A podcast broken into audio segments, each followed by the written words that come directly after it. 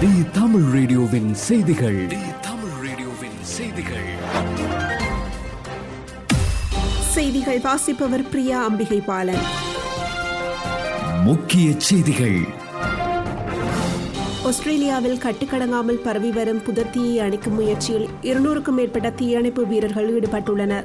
Birth நகர் அருகே மூன்று வெவ்வேறு பகுதிகளில் ஏற்பட்ட புதர் தீ குடியிருப்பு பகுதிகளில் இறங்கியதால் அங்கு உச்சக்கட்ட அவசர எச்சரிக்கை பிறப்பிக்கப்பட்டுள்ளது. இதையடுத்து நூற்றுக்கணக்கான குடும்பங்கள் வீடுகளை விட்டு உடனடியாக வெளியேறியுள்ளனர்.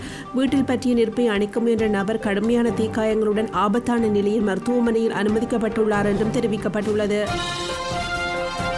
அமீரக செய்திகள். ஐக்கிய அரபு அமீரகத்தில் தனியார் துறையில் பணிபுரியும் ஊழியர்களுக்கு அதிகாரம் அளிக்கும் திருத்தங்கள் மற்றும் வேலைவாய்ப்பு சீர்திருத்தங்களை உள்ளடக்கிய புதிய தொழிலாளர் சட்டம் அமீரக அரசால் அறிவிக்கப்பட்டு இம்மாதம் முதல் அமலுக்கு வந்துள்ளது. புதிய தொழிலாளர் சட்டத்தின்படி தனியார் நிறுவனங்கள் தங்களின் தொழிலாளர்களுடன் போட்டுக்கொண்ட வரம்பற்ற ஒப்பந்தங்களை ஒரு வருடத்துக்குள் மூன்று வருட நிலையான கால ஒப்பந்தங்களுடன் மாற்ற வேண்டும் என்று அறிவுறுத்தப்பட்டுள்ளது. மேலும் தற்போதுள்ள வரம்பற்ற ஒப்பந்தங்களை மாற்றுவதற்காக நிறுவன முதலாளிகளுக்கு பிப்ரவரி மூன்று இரண்டாயிரத்தி இருபத்தி மூன்று வரை காலக்கெடுவும் வழங்கப்பட்டுள்ளது. அதேபோன்று இனிமேல் புதிதாக போடப்படும் வேலை ஒப்பந்தங்களும் நிலையான ஒப்பந்தங்களாக மாத்திரமே இருக்க வேண்டும். இது தவிர புதிய தொழிலாளர் சட்டத்தின் கீழ் பகிரப்பட்ட வேலைகள் பகுதி நேர வேலைகள் முழு நேர வேலைகள் தற்காலிக வேலைகள் நிகழ்வான வேலைகள் மற்றும் தொலைதூர வேலைகள் என ஆறு விதமான வகைகளின் கீழ் ஊழியர்கள் மற்றும் முதலாளிகளின் பொறுப்புகள் மற்றும் உரிமைகளை நிர்வகிக்க ஒப்பந்தங்கள் வழங்கப்பட்டுள்ளது. வளைகுடா செய்திகள். சவுதி அரேபியாவில் கோவிட் நைன்டீன் பரவுவதை தடுக்க சுகாதார மற்றும் பாதுகாப்பு ஆய்வு சுற்றுப்பயணங்களை சவுதி நகராட்சி அதிகாரிகள் தொடர்ந்து மேற்கொண்டு வருகின்றனர். கிழக்கு மாகாண அதிகாரிகள் ஒரு வாரத்தில் ஆறாயிரத்து எண்ணூற்று ஒன்பது வர்த்தக நிலையங்களுக்கு விஜயங்களை மேற்கொண்டுள்ளனர். இதில் நானூற்று எழுபத்தி நான்கு விதிமீறல்கள் அடையாளம் கண்டுகொள்ளப்பட்டுள்ளன. கோவிட் நைன்டீன் சுகாதார நெறிமுறைகளை மீறியதற்காக களக்குழு ஏழு வணிக விற்பனை நிலையங்களை முழுமையாக மூடியுள்ளன. இந்திய செய்திகள். டெல்லியில் ஒன்பதாம் வகுப்பு முதல் பன்னிரெண்டாம் வகுப்பு வரை உள்ள மாணவர்களுக்கு இன்று முதல் பாடசாலைகள் திறக்கப்பட்டுள்ளன.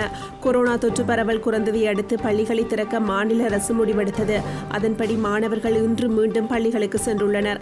மழலையர் பள்ளி முதல் எட்டாம் வகுப்பு வரையான மாணவர்களுக்கு பிப்ரவரி பதினான்காம் தேதி பாடசாலைகள் திறக்கப்படும் என துணை முதலமைச்சர் மணிஷ் சிசோடியா தெரிவித்துள்ளார். குஜராத்தில் முதலாம் வகுப்பு முதல் ஒன்பதாம் வகுப்பு வரை உள்ள மாணவர்களுக்கு இன்று பாடசாலைகள் திறக்கப்பட்டுள்ளன.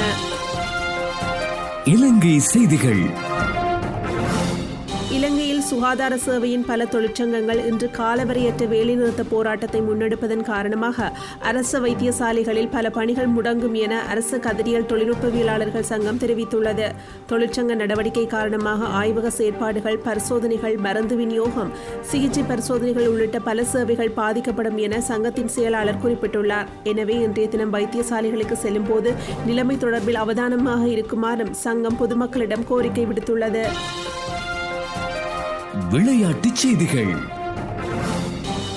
பெண்களுக்கான இருபதாவது ஆசிய கோப்பை கால்பந்து போட்டியில் நவி மும்பையில் நேற்று நடந்த இறுதி ஆட்டத்தில் சீனா தென்கொரியா அணிகள் மோதின. விறுவிறுப்பான இந்த மோதலில் முதல் பாதியில் தென்கொரியா இரண்டு கோல்கள் அடித்தது. பிற்பாதியில் எழுச்சி பெற்ற சீனா அறுபத்தெட்டு மற்றும் எழுபத்தி இரண்டாவது நிமிடங்களில் கோல் போட்டு ஆட்டத்தை சமனுக்கு கொண்டு வந்தது. இதையடுத்து வெற்றிக்குரிய கோலை அடிக்க இரு அணியினரும் போட்டி போட்டனர். இறுதியில் சீனா மூன்றுக்கு இரண்டு என்ற கோல் கணக்கில் தென்கொரியாவை வீழ்த்தி ஒன்பதாவது முறையாக கோப்பையை கைப்பற்றியுள்ளது. இத்துடன் தி தமிழ் ரேடியோவின் மதியம் பன்னிரண்டு மணி செய்தி அறிக்கை நிறைவு பெறுகின்றது. தொடர்ந்தும் ஆர்ஜே உத்ராவுடன் உலகம் த்ரீ சிக்ஸ்டி நிகழ்ச்சியோடு இணைந்திருங்கள். தி தமிழ் ரேடியோவின் செய்திகள்.